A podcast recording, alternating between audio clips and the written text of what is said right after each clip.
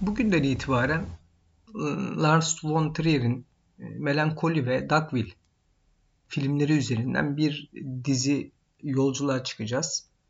Bu uzun soluklu bir yolculuk olacak. E, çünkü biz e, filmleri ve kitapları her zaman arkamıza alarak, onları araç olarak kullanarak hareket ediyoruz. Bu düşünce dizisinde çeşitli kitaplardan, terimlerden, kavramlardan elbette bahsedeceğiz. Ee, Lars von Trier'i neden önemsediğimi de bu arada e, ben de anlatmış olacağım. Ee, çünkü Lars von Trier e, mevzusuna başlamadan önce e, Hristiyanlıkta özellikle mea culpa adı verilen bir terim var. Bu terim İslam'daki tövbeye karşılık geliyor. Onunla eşdeğer tutabilirim.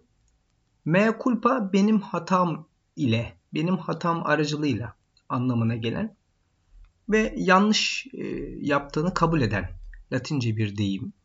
Bu ifade aynı zamanda kaçınılması gereken bir hata yapıldığının kabulü olarak da kullanılıyor ve dini bağlamda da ayinlerin başlangıçlarında kullanılıyor. Lars von Trier'in filmlerini bu günahın üstlenilmesi ve bu günahın üstlenilmesinde e, karakterlerin büründüğü kişilikler e, benim çok e, dikkatimi çekiyor. Ve bunun üzerinden çok çeşitli okumalar yapılabileceğini düşünüyorum. Biz artık bu çağda tabii ki böyle şeylerle ilgilenmiyoruz. Yani artık suçlarımızı kabul etmektense onları bastırma yoluna ya da karşımızdakini ya da e, başımıza gelenlerden ötürü sürekli dış dünyayı dışarıyı, dışta olanı suçlama eğiliminde oluyoruz. İncil ve Kur'an'da da buna e, bu suçla ilgili, emanetle ilgili daha doğrusu ayetler var. Çok çeşitli ayetler bunlar ve bunlar ilk günahtan ve emanetten sıklıkla bahsederler. Ben bu ayetlerden bazılarını hatırlat hatırlatmak istiyorum. İncil'in yaratılış bölümündeki bir pasaja baktığımızda şöyle diyor.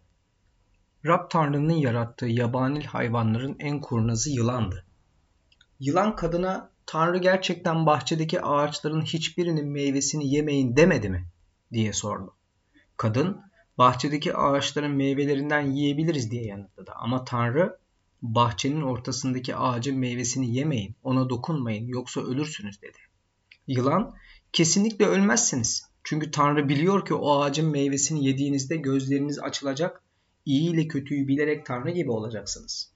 Kadın ağacın güzel, meyvesini yemek için uygun ve bilgelik kazanmak için çekici olduğunu gördü. Meyveyi koparıp yedi. Yanındaki kocasına verdi, o da yedi. İkisinin de gözleri açıldı. Çıplak olduklarını anladılar. Bu yüzden incir yaprakları dikip kendilerine önlük yaptılar. Derken günün serinliğinde bahçede yürüyen Rab Tanrı'nın sesini duydular. Ondan kaçıp ağaçların arasına gizlendiler. Rab Tanrı Adem'e neredesin diye seslendi. Adem bahçede sesini duyunca korktum çünkü çıplaktım. Bu yüzden gizlendim dedi. Bu bu e, bir de e, Kur'an'daki e, bu ilk günah meselesiyle ilgili olan e, pasajı okumak istiyorum. Rabbin meleklere ben arzda bir halife yaratacağım orada fesat çıkaracak ve kanlar dökecek bir mahluk mu yaratacaksın? Biz seni hamd ile tesbih ve takdis ederken. Herhalde ben sizin bilmediğiniz şeyleri bilirim buyurdu. Ve Adem'e bütün isimleri öğretti. Sonra isimlerin müsemmalarını meleklere gösterip haydi davanızda sadıksınız bana şunları isimleriyle haber verin buyurdu. Sübhansın ya bizim için senin bize bildirdiğinden başka ilim ne mümkün? Her şeyi bilen hikmet sahibi şüphesiz sensin. Allah, ey Adem, bunlara onları isimleriyle haber ver buyurdu. Adem isimleriyle haber verince Allah şöyle buyurdu. Demedim mi size ben her halde göklerin ve arzın gaybını bilirim ve neyi açıklıyor, neyi de gizliyorsanız. Ve o vakit meleklere Adem için secde edin dedik. Onlar da derhal secde ettiler, yalnız iblis hariç.'' Kibrine yenik düştü ki o kafirlerdendi ve dedik ki ya Adem sen ve zevcen cenneti mesken edinin bol bol yiyin için lakin şu ağaca yaklaşmayın ki zalimlerden olmayasınız. Şeytansa onları ayarttı. İkisini de içinde bulundukları durumdan çıkardı. Biz de haydi bazınız bazınıza düşman olarak inin ve size arzda bir zamana kadar karar ve geçim vardır dedik. Bu son okuduğumda Bakara suresinin 30. 30. ve 36. E, ayetlerindendi. Dünyanın sonunu melankoli getirecek. Ya da e, Lars von Trier e, böyle bir kıyamet metni hazırlamış. Ve bunu da Wagner'le e, birim bir haber veriyor. E, onun prelütleriyle örülü bir e, atmosferden bahsediyoruz. İnsan yarım bir varlıktır. E, hiçbir zaman tam olamaz. Ne kadar zafer kazansa da, ne kadar mağlup olsa da, zaferlerinden dolayı gururu elden bırakmaz. Yenilgilerinden dolayı da hep başkalarını suçlayarak ya da o ezilmişliğiyle e, sürekli kendisine bahaneler üreten bir varlıktan bahsediyoruz. Melankolinin düğün sahnesi e, ilkel olan, ilkel alana aslında e, toplum dediğimiz yani e, toplu şekilde yapılan e, eyleme e, bir tepki gibi anlaşılabilir. E, ama bunun, e, bunu daha da açarsak yani Justin ve ötekiler vardır. E, ötekiler nedir? Ötekiler e, onlar e, tek tek ağaçlardan ormanı göremeyenlerdir. Ve bunlar her zaman e, bir takım bahanelerle ve top yani hiç kendini istifini bozmadan yaşarlar. Bunun köklerini iki tane kavramda görüyorum. Özellikle başlangıçtaki limuzin sahnesinde limuzinin bir türlü yoldan gidememesi, e, geometriye, e, matematiğe bir gönderme, yani net olana, bilime e, açık bir e, eleştiri. Ama diğer yandan da e, bu kökleri işte e, bu hümanizm felsefesinin temelinin dayandığı homo natura yani doğa insanı, doğayı tanrı katına yükselten insan ve homo historia yani ilerlemeci, lineer tarihçi e, insan ve toplum e, tipolojisi. İnsanlar tek tek her zaman iyidir. Ama bir araya geldiklerinde e, sıkıntı başlar. E, bunun karşısına Justin'i koyarak biz ferdiz diye haykır, haykırmasını sağlıyor. Fert olabilmek. Fert olabilmek kolay mı? Bunun için bedel ödemek gerekiyor. Bekleme sırasında, bekleme odasında bir ömür geçirmek gerekiyor. E, dışarıda olmak gerekiyor. Nevabit olmak gerekiyor. Ayrıksı ot olmak gerekiyor. Bu şuna benzer yani insan e, işte Atlas e, işte dünyayı sırtına omuzlarına alır. Bu iki tane e, dünyayı sırtına almasına benziyor açıkçası. Yani hem e, toplumla ilgili arızalarını e, bilerek yaşayacak hem de kendini farklılığını yani fark felsefesi e, atmosferi oluşturarak yaşayacak. Yani bu yüzden e, modern çağ açıkçası gösterdi ki bize e, Orta Çağ'ın işte demonları, cinlenmişleri, meftunları, cadıları onlar şimdi e, bir psikolog koltuğunda e, açıkçası çocukluklarını yakıyorlar. Kadınlar ilginçtir. Lars von Trier'in filmlerinde. Onlar zaten başlı başına dünyanın sonunun geleceğinin habercisi olarak oradalardır. Dugville'de zincirleriyle yürüyen köle Grace. Dancer in the Dark'ta acıyla yorulan Selma. Breaking the Waves'te kocasının ölümüne karşı kendisini sunmaktan, sacrifice olmaktan kaçınmayan Bess McNeil. Ve nihayet bunların üzerinde yükselen Justin. Kadınlar nedir? Ee, burada dünyayı omuzlarında taşıyan e, bu kadınlar hakikatin kritik eşikleridir. O yüzden kadın önemlidir yani Lars von Trier'in filmlerinde. Justin dünyayı, insanları, çevresini farklı gören bir karakter. Ee, bilmek ve öğrenmek ona acı veriyor. Yani zaten bilmenin mutlu ettiği görülmemiştir.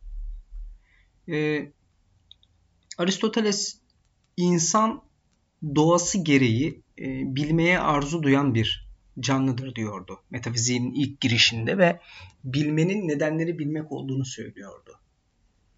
Tabi bu duyumları selamlayan bir ifade çünkü görmek dediği şey eidos. E, o en sevdiğimiz duyumuz bizim. Platoncu sahiplerle. Çünkü bilmeyi ona borçluyuz gibi duruyor. Var olan her şey duyumlanmaya teşnedir. Bunu biliyoruz. E, bilgi nedir?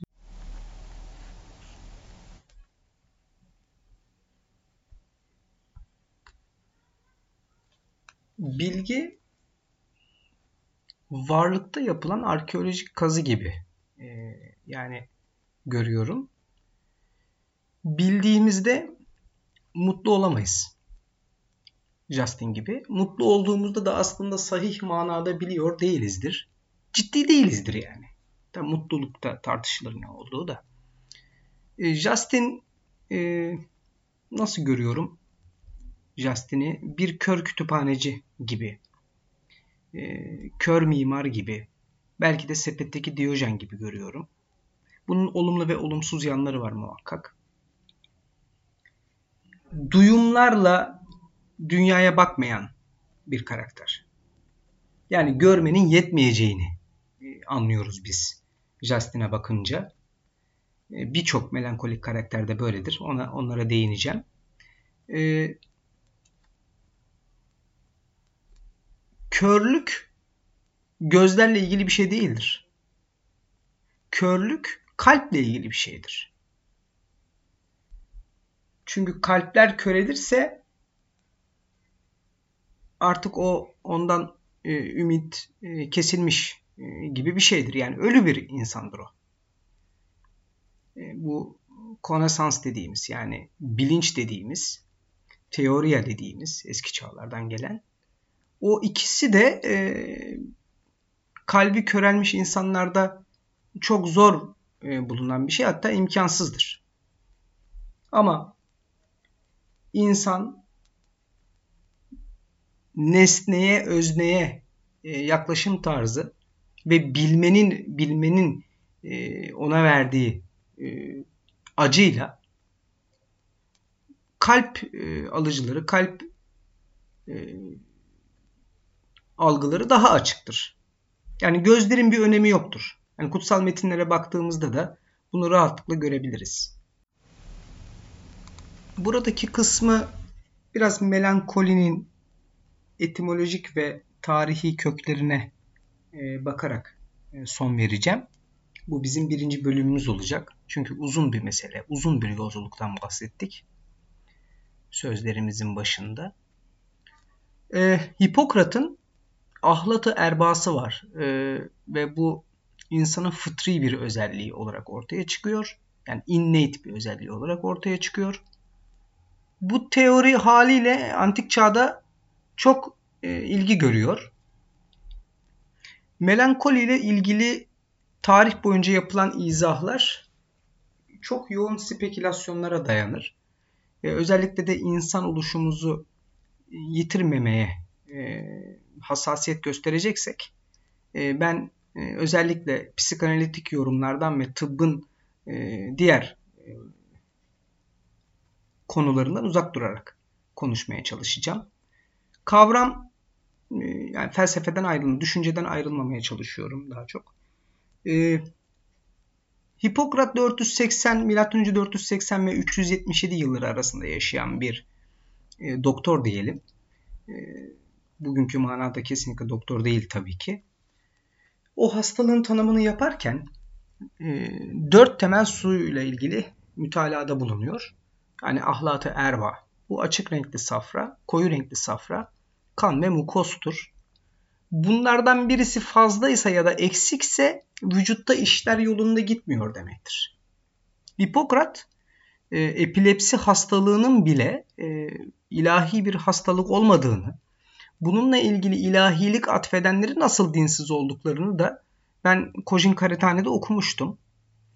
E, hastalıklara ilahilik adetmenin e, yersiz olduğunu e, savunmuştur e, Hipokrat. Bu da ilginç bir şey. E, Webster'da melankoli e, normal olmayan durum ve aşırı depresyon olarak tanımlanıyor. Tabii ki bu doğru olan şey. Yani biz tabii ki doğruya saldırmaya çalışacağız bu e, konuşmalarımız boyunca. Lars von Trier gibi birinin melankoliyi e, tartışma konusu haline, sinema konusu haline getirmesini çok normal karşılıyorum ben. E, yani